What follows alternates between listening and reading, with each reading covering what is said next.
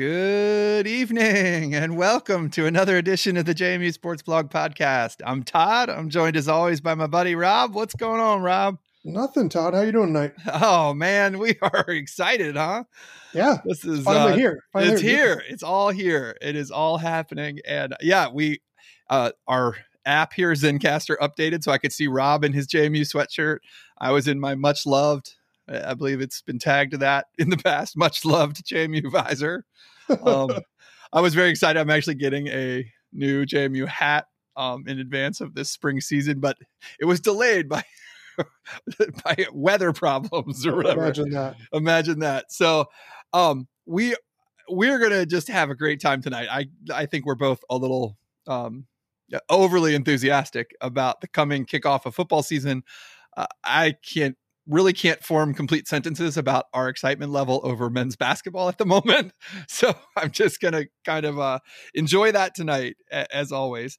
Um, we are brought to you, as always, and for all of 2021 by Mossy Creek Fly Fishing in Harrisonburg, Virginia. You can go by the shop there in Harrisonburg, pick up everything you need uh, for your fishing trips, for winter gear, which you may need this Thursday and Friday in advance of this first game. Um, you really hope- for spring football. Right. I'm really hoping that Morehead State can make the trip um, to JMU on Friday. Uh, you know, so yeah, definitely may be needed. There was quite a bit of ice there last weekend, hoping they don't have quite as much this weekend. Um, but go by, talk to those guys at Mossy Creek, um, visit Brian and Colby and the team there. They will get you set up. Mention that the podcast sent you. They will at least give you a free sticker. Uh, we'll be working with them um, in the coming weeks. Uh, at least one of us is going to get to spend some time with them in the next couple weeks, and it's going to be really fun. So we're going to work out some details. But please go visit our friends at Mossy Creek. Uh, Rob's been working hard for us the last couple weeks, so we'll see what comes about besides Mossy. But um, we love those guys, and we're so thrilled that they are back for 2021. Uh, Rob, I also just off the top wanted to give a quick shout out to the Duke Club. I think I mentioned last week I had my annual conversation with them, and you know, I, this is not. They didn't ask me to say this. They, they had asked us to do an official plug or anything, um, but we all know times are tough, and right now tonight I'm sitting here thinking about how we can donate to our friends in the southwestern part of the country, right? Not about the Duke Club, but that money goes to scholarships for JMU student athletes, and you know, JMU fully funds its programs, and that's really exciting. And they've never probably been more scared of a year than they are of the 2021 calendar year. So, if it's within your budget and within your um, ability to give, there's never been a time that they will be more thankful. I can tell you from my, you know, I don't know what what are we C C minus level donations. Um, uh, you know, I've never received more thanks than this year. So if you can do it. And one programming note before we get on to the s- specific sports, I did notice tonight. Uh, uh, we're probably gonna have to bite the bullet pretty soon on flow, flow something, flow football, flow something. I don't flow know. Sports. FloSports. Yes, I, I don't know that they have the CAA deal. People have been complaining. I don't understand how it all works. You can buy just football. I think for seven ninety nine. JMU put out a link. If you go to the game page or the article page on the JMU Sports website, there's some pretty good information about what you need to do if you want to re sign up, if it's been a while for you, like it has for me with Flo. Uh, the game this weekend was moved by the Caps. Um, it was going to be on NBC Sports Washington. It's now going to be on NBC Sports Washington Plus, which is still available on most channels. You know, if you have one, you probably have the other in terms of your basic cable, and but it's also on like DirecTV and Dish and Verizon FiOS, I think. Um, and JMU has information about that uh, circulating as well. So go check that out. It is going to be on the plus because the caps are getting moved from makeup COVID games. So the way we're going to do this this season is we're going to do this is a spring like no other. Every JMU sport is either playing or getting ready to play at some point in the next couple of weeks. Um, so we are going to start the show most weeks with a very quick um, old guys leave roundup of where things stand, and then we'll move into you know pro- like basically basketball for as long as basketball goes, Which and might football be a while. Fingers could be a while, and football. Um, foot will will lead the show with football next week uh, if uh, assuming the Dukes play this weekend. We we will of course lead the show with football, but um, just wanted you guys to know. And uh, obviously, if softball or lacrosse or men's soccer or whoever gets hot, we will have you know more to say about that. So, with that said, um, you're going to get a little bit of Todd here at the beginning.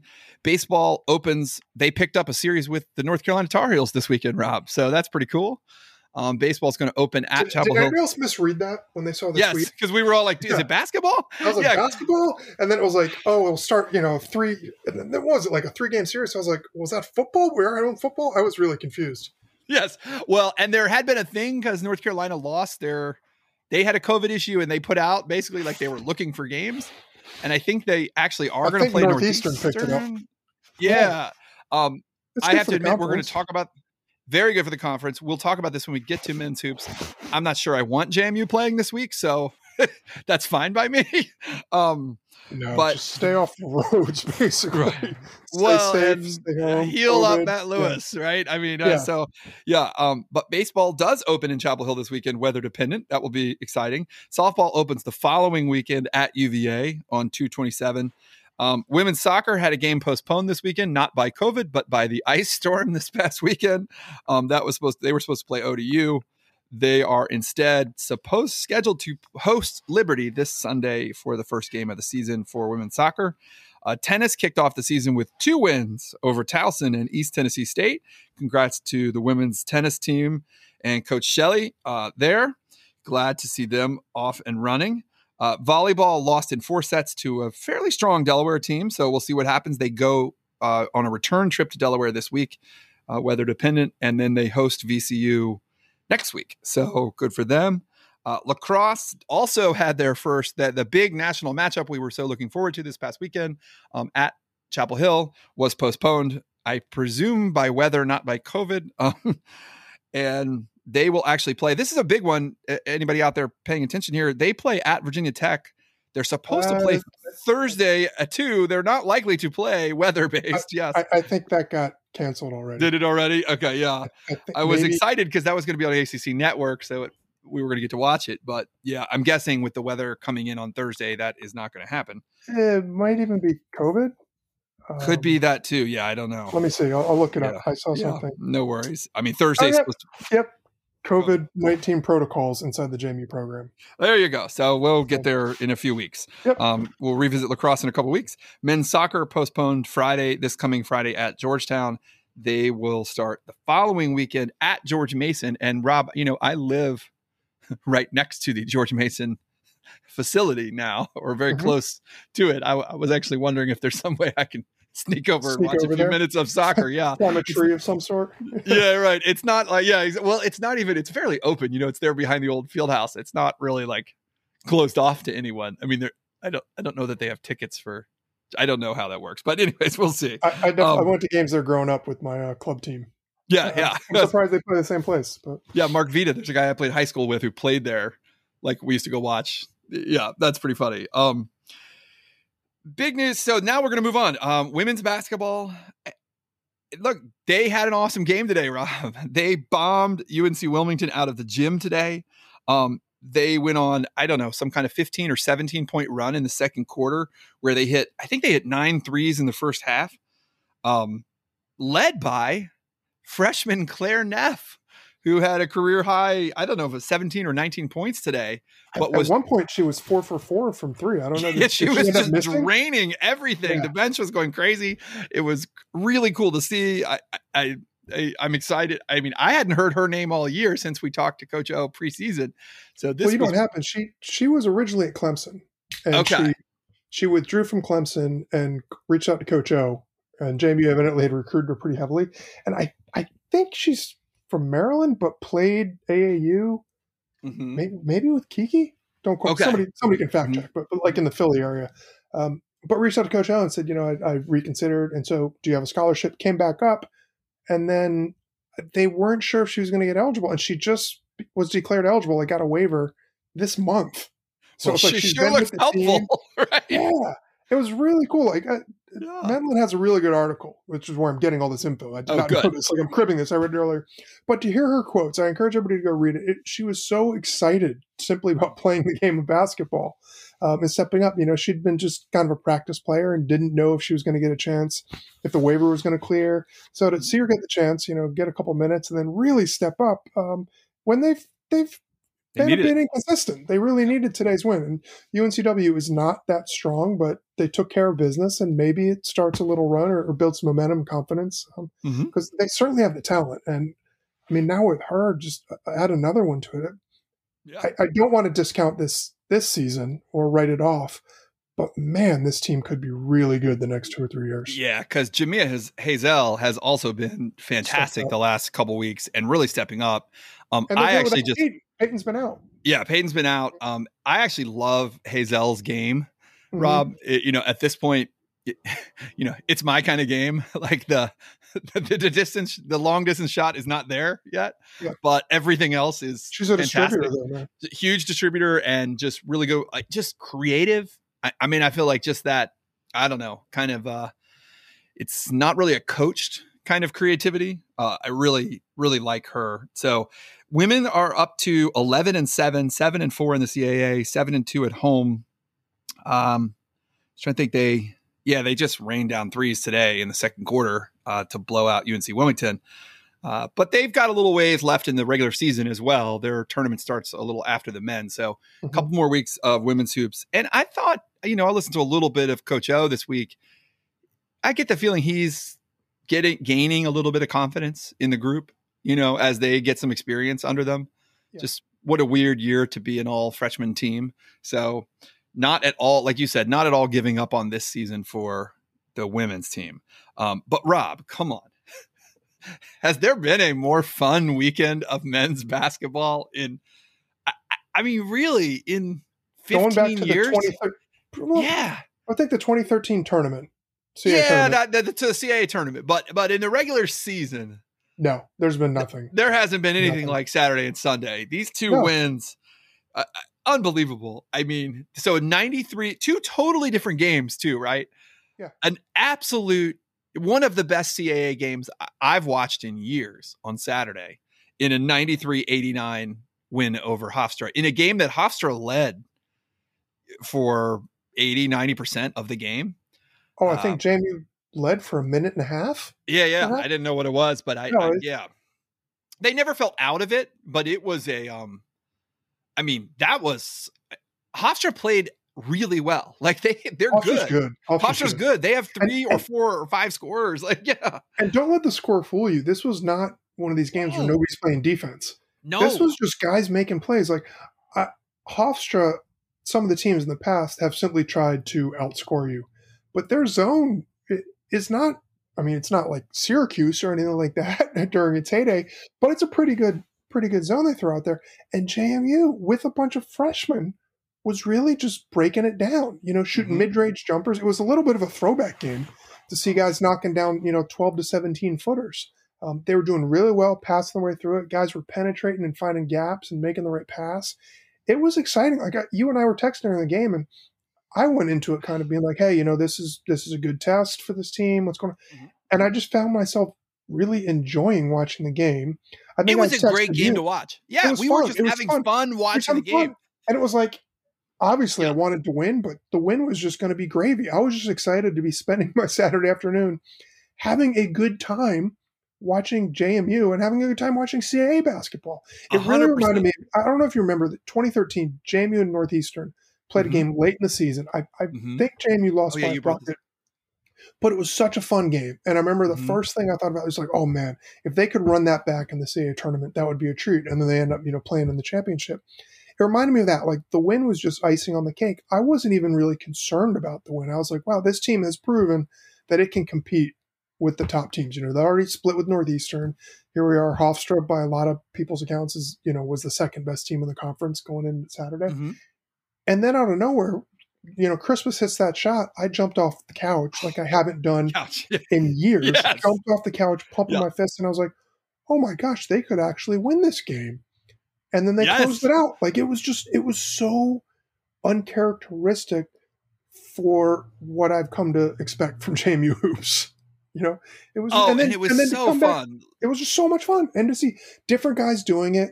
This is not a case, as we unfortunately had to find out on Sunday, of Matt Lewis just putting a team on its back. It's good team basketball. I feel like every mm-hmm. game there's a different guy stepping up. Um, you've got guys who seem so content with their roles.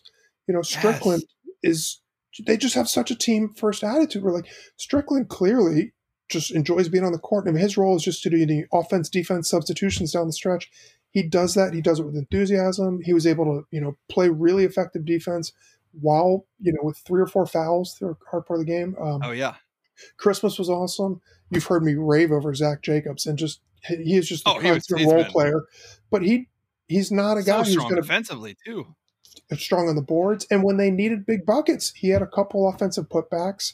Oh um, yeah, Amadi's a big fan. You know, Vado Morse is great. It's just it's a fun team to watch. And then oh, I mean, Wooden, Julian Wooden, Wooden, kept them in it the first game yeah. on Saturday, early in the game when they struggled a little bit. When Hofstra got out to the lead, he kept them in it. I mean, Christmas hitting big shots. I could just go forever.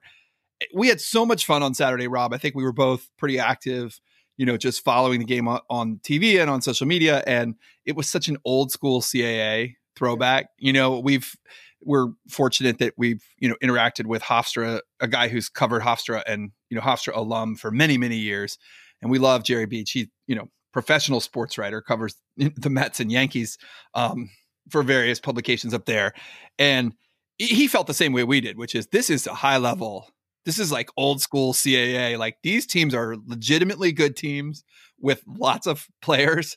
And like whatever happens in this, I mean, I was so amazed that, you know, he, Jerry can be a little salty about about things that don't go Hofstra's way. But even he at the end of the game was like, that, what am I gonna say? Like, that's a response by JMU, a real statement. And when Matt Lewis hit that shot, you know, down the stretch of that game, that kind of like, I don't know, 17 footer Mm-hmm. along the right baseline, like turn around, you know, kind of like that's your player of the year right there. like, you know, to put him up three instead of one, like that's and really free throws. Yeah, I mean, yeah, I mean that's that's that. It was so coming from so many places, and like you said, then Sunday they they win a rock fight 74-70 where they lose Lewis before halftime. Yeah. Um, and we're nervous. I, I will say that I, you know we're not uh, breaking news here, but um, Coach Byington said on at Monday's presser that he still thought that the injury was not super long term or significant in terms of surgery. They're what they were going to have some more looks at it the next couple days, but they thought that he bumped knees and was struggling. We are all crossing our fingers. Um, that would be such a bummer to lose Lewis, but eh, you know they played great. They responded, played tough down. I mean, just what a fun weekend! I yeah. there's so many things about it. Rod Strickland, Terrell's dad, you know, former All Star NBA player. I saw him. He was like retweeting quotes from JMU, like official accounts out of the press conference on Monday because he was so happy that uh, Byington was talking about how all the assistant coaches, all the video coaches, everybody in the program like cares about these kids and the kids care about the program and you could see it on the court. I mean i don't it's unbelievable how fast this has happened right? Yeah. And yeah it's i mean there's no way either one of us could tell you with a straight face that we thought JMU would be sitting in first place in february no uh, they are and, i wrote it down here they're, they're 13 better yes yeah. they're 13 and 5 8 and 1 in the caa they've won seven straight they are 10 and 2 at home at the Atlantic Union Bank Center, where they will host the CAA tournament in a couple of in just a couple of weeks. They have no games on the schedule this week. This is what I mentioned earlier about I don't mind not picking up the Carolina game if we can give Matt Lewis, you know, earlier in the season, JMU picked up enough games. They've played enough games. Delaware's program is on pause. That's who JMU was supposed to play next weekend. So they don't have another game scheduled till two weeks from now when they finish the season with two games versus Drexel. And that's it. They play the CAA tournament after that. So, you know, they may pick up a game. It wouldn't surprise me if they played like an EMU or, you know, a, a more a Shenandoah, yeah, like a, a, local team in almost an exhibition type game. Uh, you know, I, I have no knowledge of that. I just, it wouldn't surprise me if they want to pick up a game, but it also wouldn't surprise me if Byington really doesn't want to uh, take a Matt a team without Matt Lewis, you know, somewhere crazy this week. I don't know. Who knows? Thirteen and five. I mean, they could lose the next two games in the first game of the CAA tournament. This this season would already be a success. like, yeah, because it, I mean, yeah. if you're watching the games like like we are, yeah. a lot of I assume everybody listening here, mm-hmm. if you're going to take time to listen to us, you're certainly going to take time to watch watch JMU basketball. Um, it's the way they're winning. Like it's this is this is just we have so many reasons to be optimistic. It's all coming together, like you said. We were excited about the coaching staff he put together. You know, it seemed to have guys with good experience, people he coached with, guys with AAU ties to the DC area. So you're like, wow, you know, this seems like things are coming together and we're building the foundations. Mm-hmm. But the play on the court has been further, further, more further down the road or, or yes. towards success than he thought it would. Um, so I don't know, like defensive I effort, it. just the effort though, yeah. is so you know the way they're playing as a team defensively and just the effort when the ball's on the floor, when the ball's going out of bounds. I mean, there's a play. I mean, Edwards still scares me to death, but Edwards was a huge player for them it, without Lewis in the second half on Sunday and has been hitting some big shots and making some big plays. And he will like launch himself into the third row if he needs to, you know, like it's great to see at just so many contra- and you're right. I, Amadi should not, Amadi has just, Rob, he, he's like the I don't know what to say. I mean, he really does kind of remind me of some of the, you know, of like Andre Nation type. I mean, he is athletically. AJ Davis. yeah, that he, he's more like AJ, yeah. but AJ was an older player who was yeah. mature. Mm-hmm. Amadi might be the best raw talent or raw athlete on the team. I mean, I think yeah. probably not even close. Um, he's just learning his like he's still getting a handle on how crazy athletic he is, and he has had you know he's really struggled with like cheap fouls and stuff here and there. Um, but just staying on the court, but man, just on raw talent. I and mean, just getting that experience, like yes. Unfortunately, when you come to a program like JMU that you know lost three of its top four scorers and really had nowhere to go but up, you're getting an opportunity to learn by making mistakes on the court. And even guys like you know Morse has had great games oh. and not so great games, but like just these guys getting the experience of playing minutes in meaningful competition in league games that's invaluable. The fact that they're doing it and coming out the other end with wins it just has me like through the roof with excitement. And and we can talk all these caveats about how JMU who's kind of caught some breaks with lots of these games ending up at home and everything they've also caught some really bad breaks like every other team in the country with the you know instability of the schedule and things popping sure. up like, it's a weird situation this year, everybody's going to point to the fact that oh, the CAA is down, CAA is down. No, it, uh, somebody it was Matt Lynn or somebody else was tweeting like, yeah, we can't discount the metrics, and you know, particularly people like me and you have been such a proponent for KenPom and kind of advanced analytics and Moneyball, but there is something to be said for the eye test as well. And yeah, watch league, the team. watch the teams.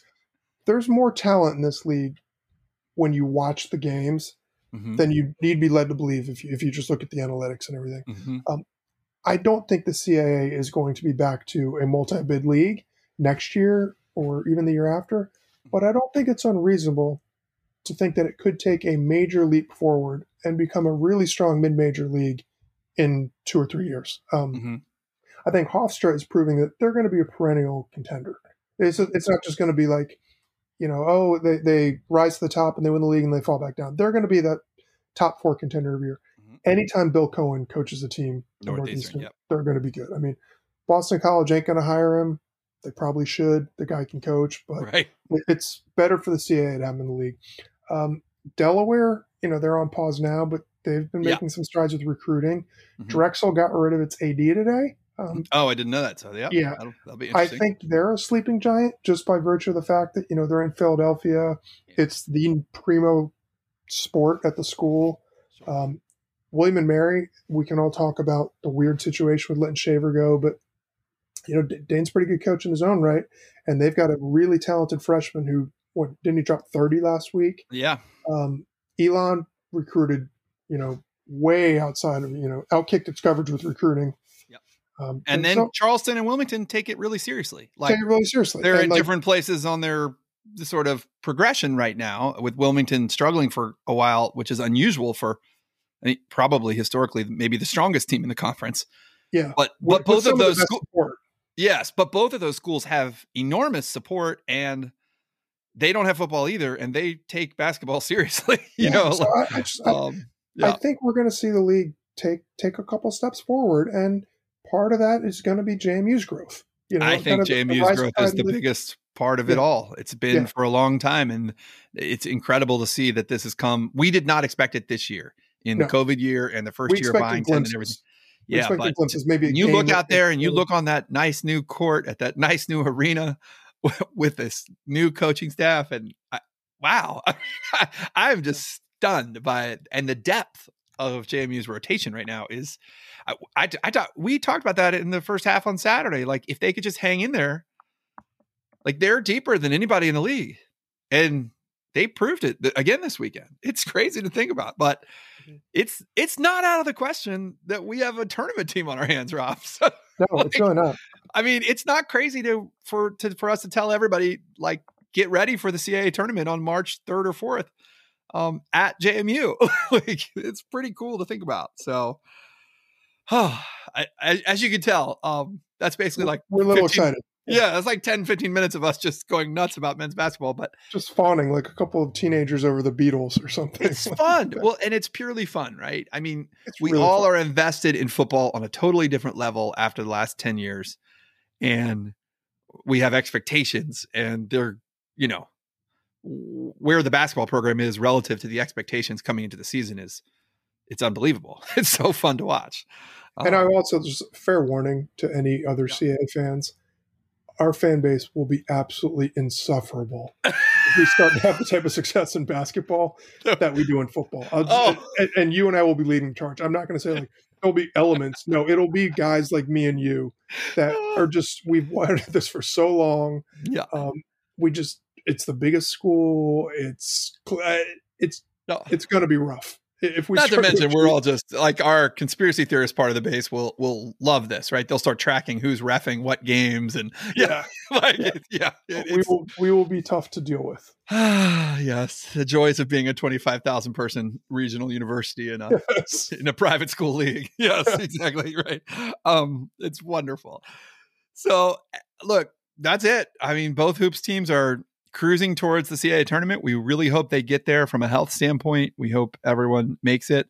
Uh, you know, we've we've made jokes in the past this season about JMU's men's team has already been through it, so maybe that's a good thing. Now I'm kind of like seriously, like I am for football, really crossing my fingers and hoping that you know they can make it to the tournament healthy. Um, and whether that's through injury with Lewis or or with COVID issues, it just feels like they might have the best team in the league, and I'd like to see them get a shot. You know, you we we we'd hate to see them not get that chance with a full full roster. So same thing for the women. So good luck to both teams. Uh, hopefully, men's. I don't know if they pick up a game. We'll talk about it next week, but we will uh, certainly check in next week. But we are by the time most of you listen to this, we are recording on Tuesday night this week after the holiday. By the time most people listen to this, there will be three days until the start of the I don't know what to call this, the 2020 2021 football season. Um, the 2021 spring FCS season for JMU. There was a game this past weekend. McNeese State defeated new FCS power. I say that with quotes. Tarleton State uh, in double overtime over the weekend. So the FCS spring season is off and running. Uh, we will see, based on weather, how fast this season can really get off and running. JMU is scheduled to host Morehead State this weekend. I feel reasonably confident this game's going to take place, uh, at least from a weather standpoint. After it looks like it's going to get through here about on Thursday. Nobody's traveling for any length of time. Uh, you know, so Morehead can come on Friday or Saturday and play the game. I don't know. You know, at this point, we have no reason to. I mean, we see the pr- pictures from JMU practice, and no reason to think there's any massive COVID problem is going to prevent this game from taking place. We hope that's the case all season, but we will see. Rob, we are going to start. We're bringing it back. Four downs. Looking forward to the kickoff of this season. I don't know what to say. Um, headed into it, I, I, I we'll each do you know fairly quick four downs here. Rob, what's your what's the first thing you're looking for from the season opener versus Morehead State this weekend? Well, I'll take the easy one. Thank yeah. God you let me go first because I didn't do a ton of prep and I might only have two or three. um, Kojo, I got to see how how Kojo yeah. to play. Um, baby giraffe is back, baby. Baby giraffe is back. Um, the guy has waited. You know, he's been a backup four years, patiently waited. I admire anybody who sticks it out, not knowing if they're ever going to see the field. Um, I think both he and Gage are kind of in that in that same category of people. Gage is a redshirt junior, by the way. So we Gage and Cole together as the two leading quarterbacks. It's not. They could win three national championships yeah. in the next eighteen months. So, yeah, yes. it's, a, it's, a, it's an unusual situation. But anyway, just I, I thought he showed a lot of poise as a freshman when he came in to mm-hmm. back up Schor against that Villanova game we talk about all the time um, Elon game. I think he had two touchdowns, two picks. You know, he wasn't spectacular, but for a freshman, he was pretty darn good. You know, coming in and keeping everything running in a season that had a lot on the line. Um, we've seen him play in mop up duty. I don't know what to expect really. You know, everybody talks about we joke about the baby giraffe and mm-hmm. says he's a little bit mobile. We act like he's some sort of string bean. He's not. I mean, he's 6'5", like no. 215, 218. You know, he's not Peyton Manning, but he's a he's a decent sized guy, particularly for the FCS. I don't know if you've really followed it that closely or read a lot of what Cignetti said, but Cignetti says things that make me think that mm-hmm. this guy has just really learned from being a backup. Me too. Cignetti talked about him just you know cutting his losses and realizing like okay you know kill that play and and live for the next down and making the right reads and mm-hmm. making the smart throw and decisions and it just seems like somebody who really has benefited from his time observing a couple of great quarterbacks and now is ready to come in and, and kind of step up. So mm-hmm. I'm not expecting some sort of Bryan Schor type situation, you know, um, mm-hmm. or, or Vad Lee. We've been really, really fortunate with quarterbacks as JMU fans. But I do think that this guy could be really, really good. And he seems like the, the stuff that Cignetti is saying makes me think that he really is more mature than your typical first time starter. You know, he's mm-hmm. really benefited from observing. Know, this is going to set expectations way too, or set the bar way too. I don't mean this, but like the way Aaron Rodgers did behind Brett Favre. You know, guys who take their time, you're like, man, you know, a lot of other places this guy would be starting, but to stick it out. So the story about it, and just from a personal standpoint, I'm rooting for him. But from the fan perspective, I think we're going to see some really competent play. And I don't mean that in any sort of like down. No, I don't even mean it as a game manager kind game of. Manager, no, like I, I just think we're going to see a guy who is a really smart quarterback and kind of makes the savvy plays that you wouldn't expect for a first year starter. Yeah. Um, so I'm excited. I'm excited for him. I'm excited for fans just to get football back. And I think he's the right quarterback with the right system. I've mentioned Davis Cheek on previous episodes.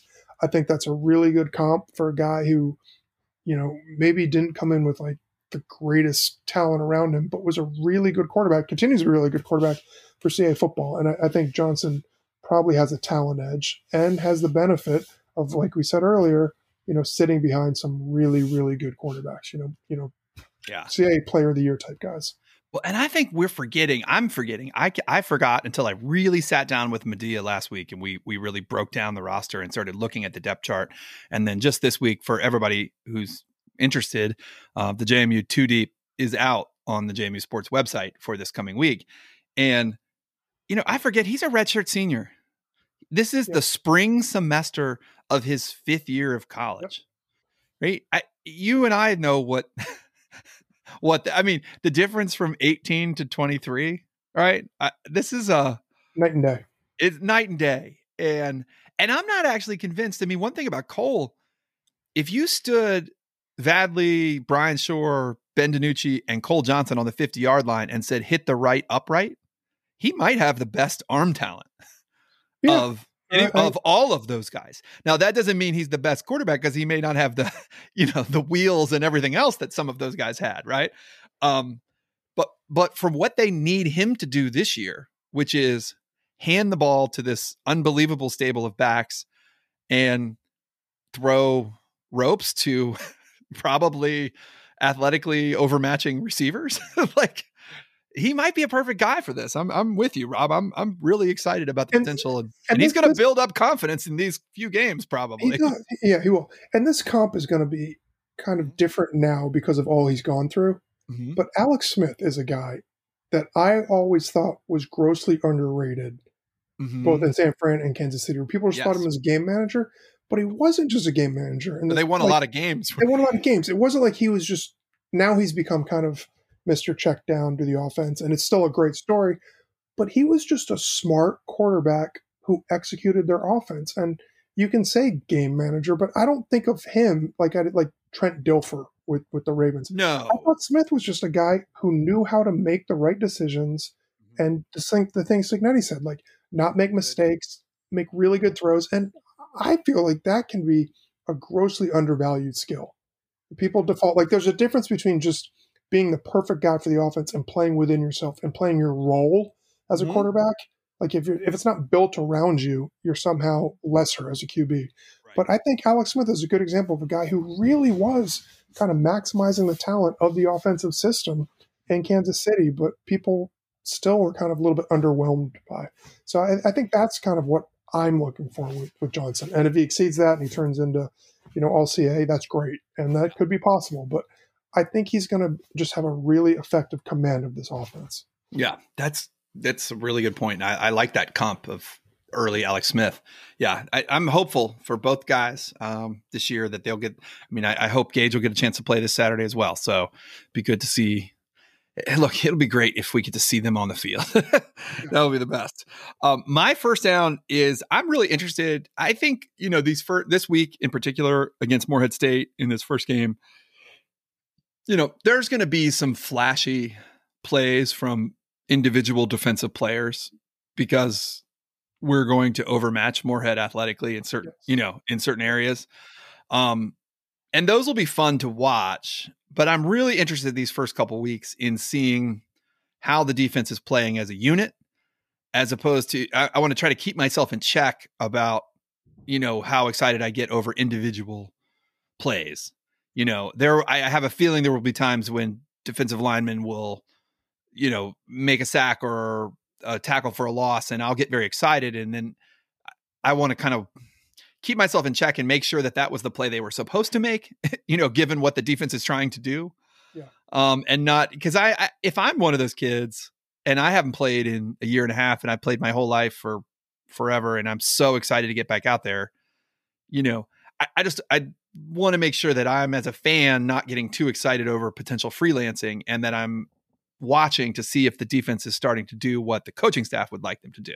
You know, um, Todd, I think that's, that's an excellent point because I, right. I, think relatively unsophisticated fans, such as mm-hmm. me, me, myself, you know, no, I mean, but you you know more than me. Like it's just you can get very excited if somebody you know blows somebody up, just, but there is the concept of assignment football, and some of the Duke's defenses in the past had tremendous athleticism. They weren't playing that assignment football mm-hmm. and they struggled. And once they did, maybe certain guys in the 2016 team, you know, second half of the year, it became a really impressive unit, but you didn't have these some of the some of the jaw dropping yeah. plays. Um, did you see that documentary?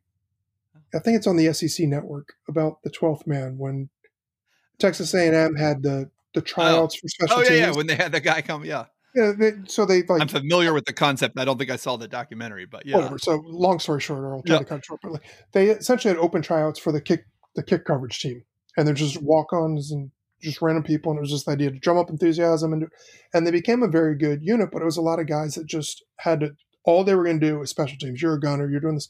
And one guy said he got super excited because he ran down and he made a tackle, and he was like, you know, going crazy, and the crowd's going nuts. And he came off field and he got reamed because his job was to bust the wedge and like yeah. you're supposed to do your job and that just sticks out with me in terms of like I, I, think the point you made is an excellent one where we could see some things that are very exciting to us as fans that will cause guys to get ripped in the film room right.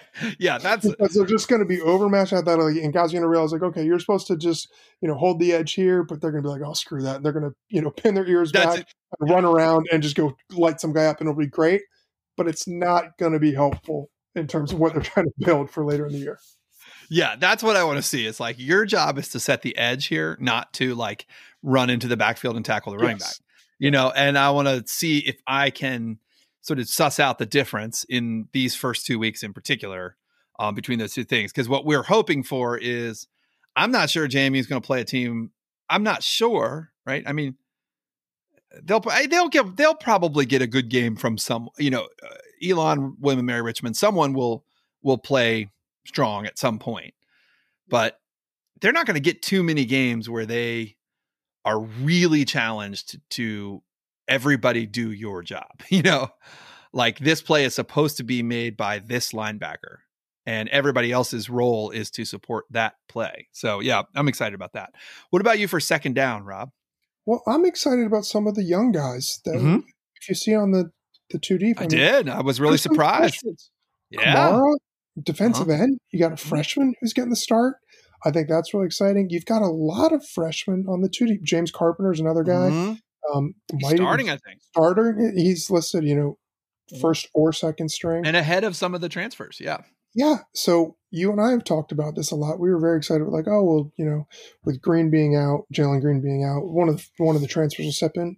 Maybe it'll be one of these young guys. Um, then there's other, you know, redshirt sophomores. Jamari Kearns is we, we expected to be on the two deep, but he's going to be in there playing behind a senior. So I just think it's really cool to to see. We're going to probably have an opportunity for some of these guys to get a lot of reps in the second half the next couple weeks, and to build on what you were saying, if they can step in and not just run crazy all over the field, but do their job and kind of stick with it, uh, I think it's it's going to bode well for later on the line and hopefully the playoffs. Yeah, I think so too. And I'll just build on that for my second down, Rob, instead of you know sort of countering or anything. This I, I wrote transfers and freshmen, and what I was thinking was not necessarily just my excitement to see them, but also like I'm just wondering how the lack of fans in this COVID world and, you know, relatively cold weather in February is going to affect the new guys, right? Both the transfers and the freshmen. Mm-hmm. You know, I, it's weird because we've seen in past years, and I think of guys like Brandon Polk and, you know, like we've seen some transfers be really excited to be at JMU. Yeah. Like guys to grab this opportunity you know, Wayne Davis, like right now, right? To think like, I've been in big crowds, but the big crowd wasn't there for me, you know? Mm-hmm. And now I'm at this place that's really close to mimicking some of that big time action. And they are here for me. Like I am the best player on the field. And I think that charges guys up. And, but at the same token, you know, for I think about what you said about the freshmen, some guys can also get a little you know, could be a little rattled by that. And this year could be an interesting. I just think we've seen in all the pros. I mean, all the sports we've watched this year. I, I I feel like we've. It's very interesting to see how different players react to this very different environment from what most of them expect. And I'm kind of really, you know, some of them are very at ease. I think, you know, like with this lack of fans. You know, I mean, I, I joke, but uh, you know, I'm an Everton supporter in Premier League, and a few of those players I think have been really happy to not have the pressure of like home fans and everyone yelling at them, you know, at times this year. And you know, la- this this past weekend notwithstanding, some of you know some players are going to perform very well in this environment, and others probably really need that. Uh, you know, even some of the older guys. I just, um, but with the young guys and the transfers in particular are the ones I'm thinking of. You know, there's a couple of these guys, the transfers that the last time they walked on a field, they were in a a Big Ten stadium, and now they're going into an empty Bridgeforth to play Morehead. And I hope they don't discount the opportunity in front of them. You know, yeah, that's sort of the way I was thinking about it. So yeah, it, it is interesting. Like I think football, maybe more than any other sport, mm-hmm. The impact of no crowd on the energy level. You know, particularly in the way that JMU is kind of set apart from the rest of the CAA yeah. in terms of game day atmosphere. Yeah, there's no other sport that you need to kind of put yourself into a uh, I don't know, a mental place that maybe is not particularly healthy, right, at all times. Yeah. Um, to go out on the field. Yeah. I think JMU is like everything about the JMU game day experience is so far superior to the rest yes. of the CAA. Yes. Um, you know the crowd it, it's a pretty smart crowd the way people behave and then just things like the streamers are a big deal i mean that's that's the type of thing that can really yeah. sway you it sounds silly but when you yeah. go there and you're sitting on the sideline as a recruit and you see that crowd go nuts and the streamers coming that's great the um, audio video production yeah the mrds the MRD, 15 like, yeah. cheerleading squads you know like yeah it's really really easy to get a rise and i can see how that really lifts you up um, mm-hmm. Um, without that, it'll it'll it'll be different. You know, people need to manage their own energy, and that's part of being an athlete, I'm sure. But it's kind of it weird though, because I feel like Cignetti might be he might be one of our better coaches of the modern era for this kind of environment. you know, a very business-like approach. So yeah, he's not relying on any gimmicks. He's not. No, he's not raw raw fire and brimstone. There's no. It ain't about some crazy halftime. We're we're not making T-shirts about Cignetti's halftime speeches. No, we're not having a party in the end zone, or no, yeah, we're, we're just you're not gonna have slogans. You're just gonna go about and it's you know kind of like you said, do your job. It's it's more Belichick than yeah, you know, Houston. You got anything for third down here, Rob? I guess like everybody else, I'm kind of curious to see if we can learn anything about the offensive system. We all know that Coach Cignetti's MO is to run the ball. And goodness gracious, does JMU have some weapons in the running game. Um, but I got very excited about the potential for the passing game to be to be a you know more of a threat than we thought after talking to Greg last week. So Mm-hmm. I'm just excited to see what sort of plays they're running, how it's going to spread out. I assume it's going to be run heavy, or I not assume. I know it's going to be run heavy. But what are we doing? Is this going to be just kind of move the chains type things? Is there a deep threat? Uh, you know, this year's David Polk. Are we going to have? You know, is the tight end going to be the over the middle, the slot, the safety type thing? Like, what are we looking at? Um, I know it's going to be work in progress. I think it's going to be probably better than a lot of fans anticipated three months ago, just based on the reports we're hearing. But what sort of attack? Is it just to move the chains, or is it really, or are we going to have threats that, that are really, you know, can Mhm. can move the sticks? Yeah, uh, So I don't know. I, I don't know what to think.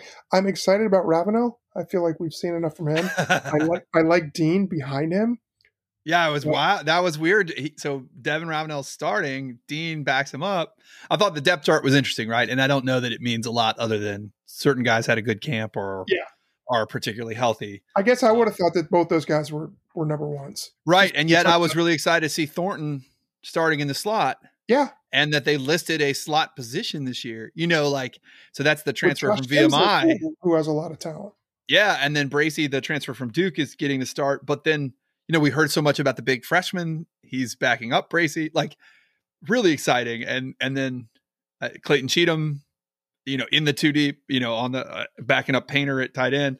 Yeah. I mean, they're going to have to spread it around again, too. But It is funny if you do look at it because you've got Ravenel and Kendall Dean, you know, listed as one, two, and one, Yeah, the- and they're like the one, 170, 180 pounds. And then you've got Bracy and Wells Jr., 206 and 200, which is yeah, yeah, yeah the big guys.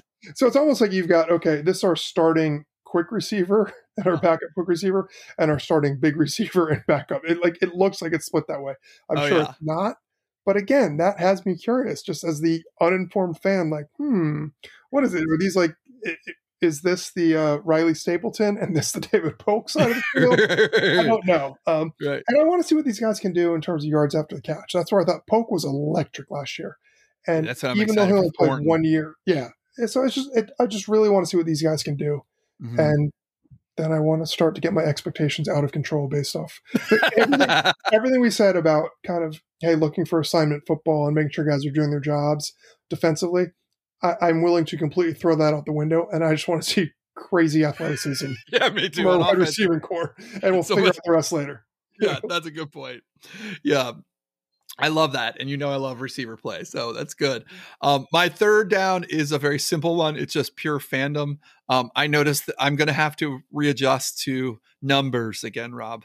Yes. Everyone is a different number again. Um, I think I saw Latrell Palmer is wearing number I blame five. That trend. Yeah, Jimmy started this. I, I Solomon Vanhorse is wearing number three, but somebody on defense who's really good is now wearing number three.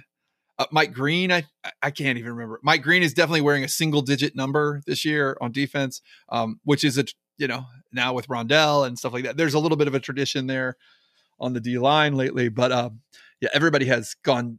uh, You know, it seems like the longer you're here and the better you are, um, the more chance you have of getting a single digit, which I, as a former uh, wide receiver number six. I completely agree with. So, but uh, but I, yeah, as a fan, this is going to take some getting used to this year after you know loving the variety last year. So th- there's a whole bunch of guys wearing different numbers. I encourage you to print out the two deep before you watch this game on Saturday. That's the only thing I have. Yeah. And then you have a, something for fourth down, Rob? I just I, I don't know. I'm just excited to see how everybody reacts and how enthusiastic everybody can be in this new spring football Mm-hmm. with kind of an overmatched opponent. I'm guessing mm-hmm. we're going to see a little more enthusiasm Saturday than mm-hmm. we would for a Morehead State versus JMU game in September. And, mm-hmm. um, I'm just excited for that. I'm excited to have a good time, to be online, to be joking around with people, mm-hmm. kind of celebrating. We all need a pick me up, even though that you know things have been getting better all around the country, and mm-hmm. um, I'm just excited to see how people react. And and I'm hoping that we see a more positive fan base this year overall, and that includes us. Yeah. Um, so it's not going to be just you know like oh how's this team set up? You know, I don't want to break down how this team is setting up for Frisco Saturday mm-hmm. night. No, I, we've been saying this for years, and it's been kind of our mantra. Let's enjoy these games. This year more than ever, I'm excited to do that, and I just I'm excited to see how everybody else does it, and hopefully to see the same sort of enthusiasm that we saw last Saturday for hoops. I want to mm-hmm. see that translated into football. Um, yeah, that's a so. really good point, Rob. Yeah, we'll get to predictions in a second, but yeah, because um, man, that's a good point. It just there's never been a season to take it one game at a time more than this year. But just and, we just got to appreciate. It. I mean, you look at yeah. we went through the games today in, in, between in between the time we did the prep, saying, "Oh, they've got a game here, lacrosse." It was like, "Oh, nope, check that, canceled, canceled. This one's canceled. Soccer's canceled." We just got to enjoy it. Who knows how many games they're going to get? So let's make them all count. Yeah, if we get to see somebody dancing in the end zone or making an interception or a sack or something and being excited, really, really treasure that this year. You know, um, yeah. Wonder if Jamie will find a way to do streamers. Anyways, um, my, my fourth down is I, I, one side note here that is uh, because we are an unofficial podcast and not official. I can talk about this, but Robbie, I, I think we both know that gambling is now legal in the Commonwealth of Virginia. I've noticed a couple commercials here or there. I, I, I, yeah, just a few. Um, I, ha- may or may not have a DraftKings account, um, but I did check in with our, you know, JMU Sports Blog um, for entertainment purposes only correspondent Chase Kiddy, today, um, who, by the way, hosting very solid. They got picked up by Bet MGM, like their network. This is oh, the, high motor, high motor, yeah, pod? high motor pod pod. Yeah, so this is if you're deep into um degeneracy, um, please check out the high motor pod over there. Um, but I did check in with Chase today because I was kind of interested just in like, are there like I didn't actually know if there were lines and odds out there for this spring FCS season. And he did tell me that they were waiting patiently. They were hoping that there were going to be some odds, at least on five dimes and some of the sites. But of course, that's weird because it's a European site that's often hosted FCS action in the past. Um, so to this point, I don't know that it's on like DraftKings or FanDuel or William Hill or whatever the sort of the monstrous ads that are all over your Facebook feed right now. Um, I don't know if it's that, uh, but I did think it was interesting that they they did put out futures. There were some futures odds put out put out for this season, where North Dakota State was the overwhelming favorite to win the spring title. Uh, Weber and South Dakota State were pretty close. I, one thing I thought was interesting is Northern Iowa was actually ahead of JMU, and Ken, JMU and Kennesaw are tied as like the fifth or sixth choice um, at plus 800, which is, you know, I don't know. Talking to Chase today, we both agreed, like, you know, purely like uh, not not to get too far in the weeds on this, but you know, I wouldn't want JMU if they were the favorite right now. But as the fifth or sixth choice with the schedule they have, hey, it's good investment. know, not a bad investment. Yeah. So um, you know, for for those of you that care about uh, the FIPO action, um, it's, the, it's the new GameStop. It's the new GameStop. Yes, right. This this could be the new GameStop. Yeah. So I just wanted to point out that that is a thing. I don't know. Um, I'm sure that the the hardcore of you that are listening to me, some of there is some overlap in the Venn diagram of people who also know about those things, and um, you know, if there are odds this spring season, we will at least talk about them in the Friday previews on the website on the blog. So that's all I got for fourth down, Rob. Uh, before we get to overtime, do you have a season prediction? I don't know that it's worth going too deep on this this year um, because I think there are just a billion variables, um, all of them related to health, whether that's health for kids that have not taken game action hits in many a month or health from kids who have not taken game action hits in 30 degrees, 20 degrees weather, or COVID. But you know, what what are you expecting this year? What are you hoping for this year, Rob? Oh, uh, I is it bad to say I'm I'm hoping or expecting JMU to undefeated in the regular season?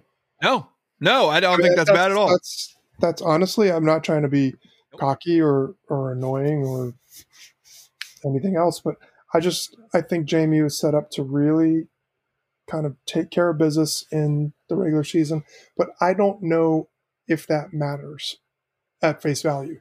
It's got to right. be the way they're doing it. Yeah. And geez, we sound like broken records, but are they simply overwhelming guys with athleticism or are they making the right decisions, playing team football, playing, you know, doing their jobs? If they're doing that, then I expect them to go deep in the playoffs. If it's just like they're not being challenged and overwhelming underman teams, mm-hmm. then you know it's it's going to be an early exit. So I, I, don't know any. There's too many variables to go beyond that, but I think JMU will rightfully be favored in every game. But there is that huge caveat out there where you could have situations where you're going in there with, I mean, geez, Denver Broncos type quarterback situation, right? You know, um, we could see some really weird stuff. We could see games move, or we could just see walk-ons playing key spots. Like it, we need to expect the unexpected. But mm-hmm. if everything plays out in terms of all the games that are scheduled to get played, all the players that are on the roster play their way through the system, I think they're going to go undefeated. Mm-hmm. Uh, and then I don't know what to expect for the playoffs. Yeah, I think we're both pretty close. I'm almost 10 it's so hard to say. I like there's a big part of me that wanted to say 7 and 1 here. Um and not so much that I didn't think JMU is prepared to go 8 0, but more in the sense that I am skeptical that there will not be a week with the Denver Broncos quarterback situation yeah. or whatever, you know, whatever position group we're talking about. Um, and that if they hit that on a Richmond week or an Elon week, I don't know what that means for the team. Uh, but I'm with you, and I, the more I thought about it, the more I think all of those other teams will be in the exact same boat that JMU is. Uh, you know, in terms of they may also hit one of those weeks, and uh, you know, heaven help them if they hit JMU on one of those weeks. yeah. You know, like I, I just so I, am kind of with you, and that's I don't have any sense of how to handicap the playoff. I, I same as you. I I will point out to our listeners if you've made it this far, then you are probably someone who is interested in the fact that Northern Iowa plays South Dakota State for this Friday night on ESPN three uh, nationwide. So I mean, most of us can watch that for free if you're willing to laptop it up. Um, but that's the number six versus number three team in the early polls. So, yeah, I mean, and a big MVFC game that will. I mean, that's really the thing is do all the games get played? I, I just, I don't know. I think that I have no sense, Rob, like you. I, I hope that JMU has the talent to go all the way to the championship. I actually have no sense if they do or don't. like, I, I, will say this. I mean, for anybody else, I don't know who, if we will even after the regular season. No, I don't know that I'll know that either. And and I also don't know. Like, we just don't know right? Like I normally we have something some sense of what other team I have no sense outside of the JMU program of what the status is of other teams. I heard that NDSU starting quarterback is named Zeb Noland, which seemed like the most NDSU name of all time, as long as it's not, you know, other than like Gunderson or something. But I just like, I literally did not know uh, that was the thing. And I don't know so for me to sit here and say, well, I think JMU has a lot of talent, I have no idea how that talent relates to, for example, what William and Mary is going to put on the field in three weeks. You know, like so. I, yeah, I'm with you. Um, I'd be really disappointed if they don't make the playoffs. If they don't win the South, um, I think winning the South, you know, probably gets them to the playoffs. I hope that there are playoffs. That's all there is to it, right? Um, I'm I'm kind of optimistic, Rob. I'll say that I'm kind of optimistic about playoffs. The CAA has a, or at least the South has a built-in extra week in April, and I am hopeful that with the warmer weather and continued vaccination, like, kind of hopeful about the playoffs. So we'll see what happens. But yeah, things are looking things are looking slightly up. Yeah, and I'll say this: I am not in any way. I, I do want to say one possible thing because you're going to hear all kinds of people with all kinds of theories on this. I want them to win the championship. like, like I'm not concerned about how spring affects fall or anything like that. I want the kids out there to flags fly forever. Sorry. Flags fly forever. So I want the kids out there to win the CAA and win the title in Frisco in May. I, I hope it all happens. Um, I think that's it. I think yeah. we're ready. We're ready for kickoff. Yeah. Rob, you got anything for overtime tonight? Well, overtime, I don't just like everything else. It's all about looking forward after this pandemic and so I just thought maybe if, if you gotta refresh the old bucket list, if you've been at home for almost a year like we have now, has it given any thoughts to things you'd really like to to do um, with your time left? Hopefully many many decades to get this done. I mean just assuming we can we can get back out there and start doing some of these things is there any more urgency or have you moved things up on your list um, things to do? Yeah yeah. I mean i've got some personal things that don't need to be on the podcast in terms of like not repeating past mistakes. Yeah, um, right always, right always a good I one. crack open a beer. Right but as we head into yeah i mean we are deep into middle age now. Mm-hmm. um I really want to do in this decade. I want to do the Leadville 100 mountain bike race. Okay. Um, for me, I, I know that's probably like pushing against time a little bit. I'd like to do it without massive injury if possible. I'm not sure that I'm capable of the Shenandoah 100 anymore, just from a non-injury standpoint. Um, but Leadville, which is almost pure fitness, seems possible. So that's one. And and I think you and I both, um, you know, I'd like to travel. In particular, I'd like to travel to ski. Um, but, you know, so uh, we I we've been talking at home and thinking about where and what we'd like to do. Um, you know, those are probably the two for me. I I would like to never turn down. The other thing I don't want to do, I don't ever want to turn down like a concert ticket again. yeah. when that comes around. And I don't I know I will because it's not practical in life all the time, but I also want to make that a priority uh, when it comes back. So well, we both had tickets to see Sturgill Simpson. Yeah, right. Like the what start of this, whatever. Third yeah. week of March. Think yeah. it was right after this thing started. So mm-hmm. yeah, yeah. I don't know. That's interesting. The, the bike, the Leadville one is neat. We should do one of those trips that I was talking about I, have looked more into it. Uh, yeah, that sounds awesome, Rob. I would love to do that. I, I really want to do that. And Bernie, hut to hut, rich, yeah, mountain bike, yeah, mountain bike or the gravel one, either one. But like, there's a lot of good options in Colorado. Oh, for anybody down in Harrisonburg, I'm, I'm getting. I think I'm going to do. Uh, I don't know what it's called, the Stokesville Strata here in a couple weeks. Um, I may actually miss a JMU game to do a fairly lengthy uh, gravel ride down there in near Harrisonburg. So, cool. yeah.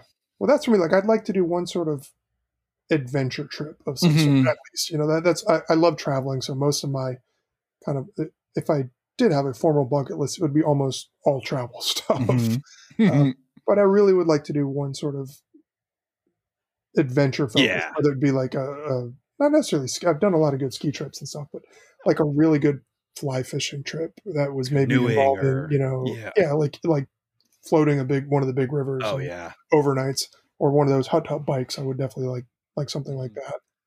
And then clearly, there's a lot of trips I like taking with my family. Um, Jess and I have always talked about combining some sort of service trip in Africa. Mm. Oh yeah, with a safari. So mm-hmm.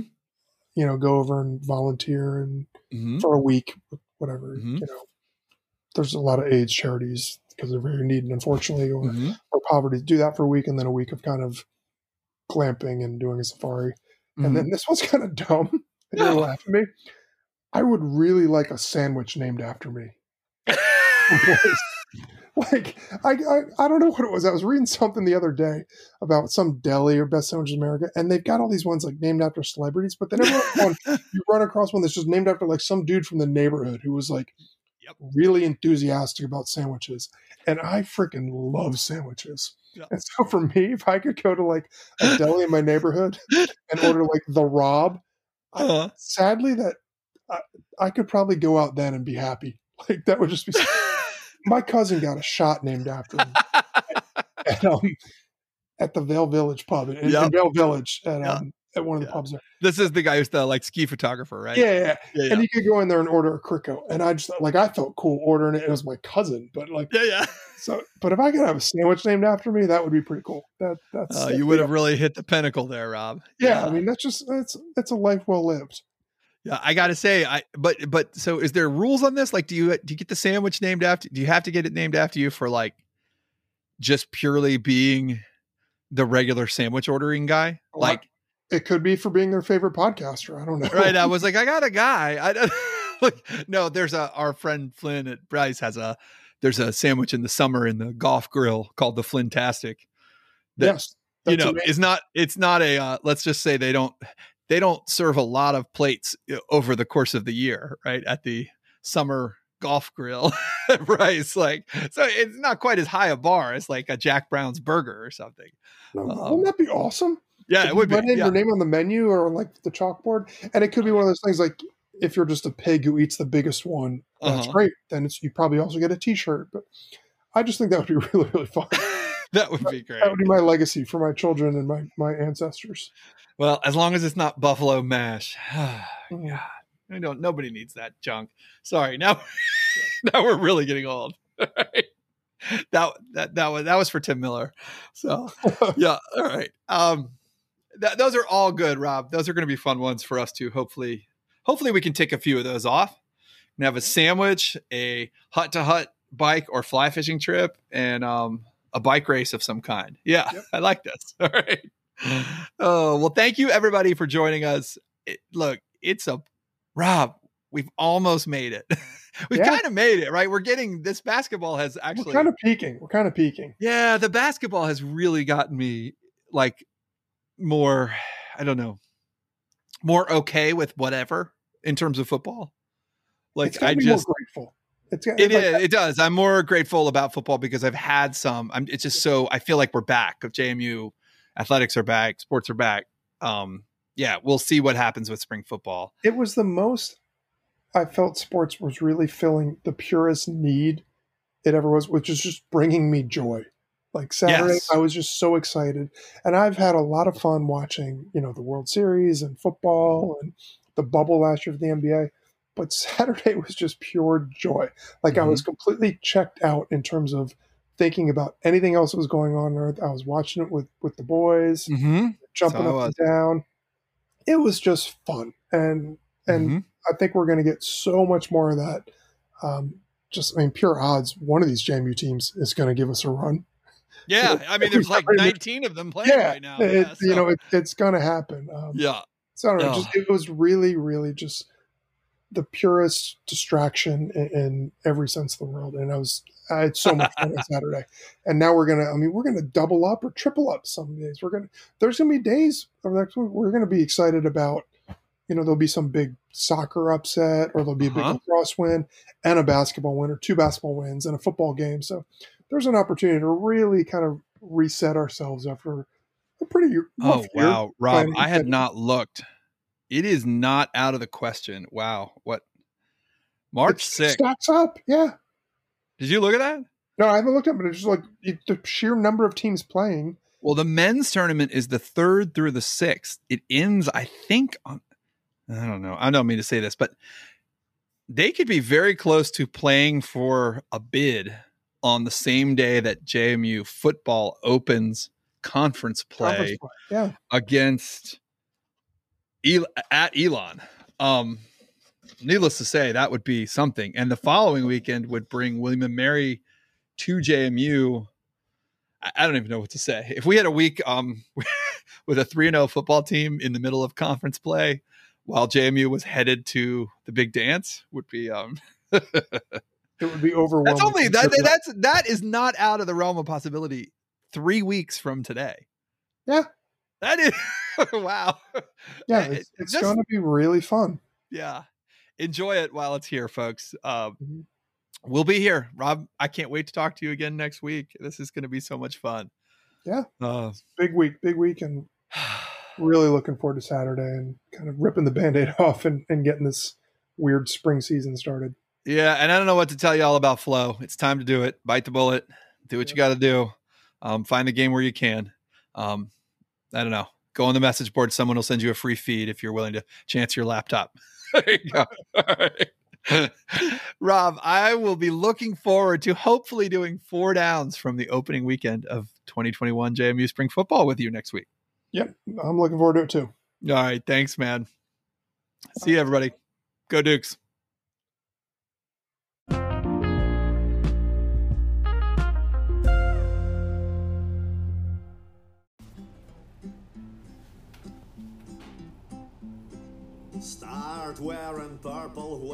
Purple. Start wearing purple for me now. All your sanity and wits, they will all vanish. I promise. It's just a matter of time. So, yeah. Start wearing purple,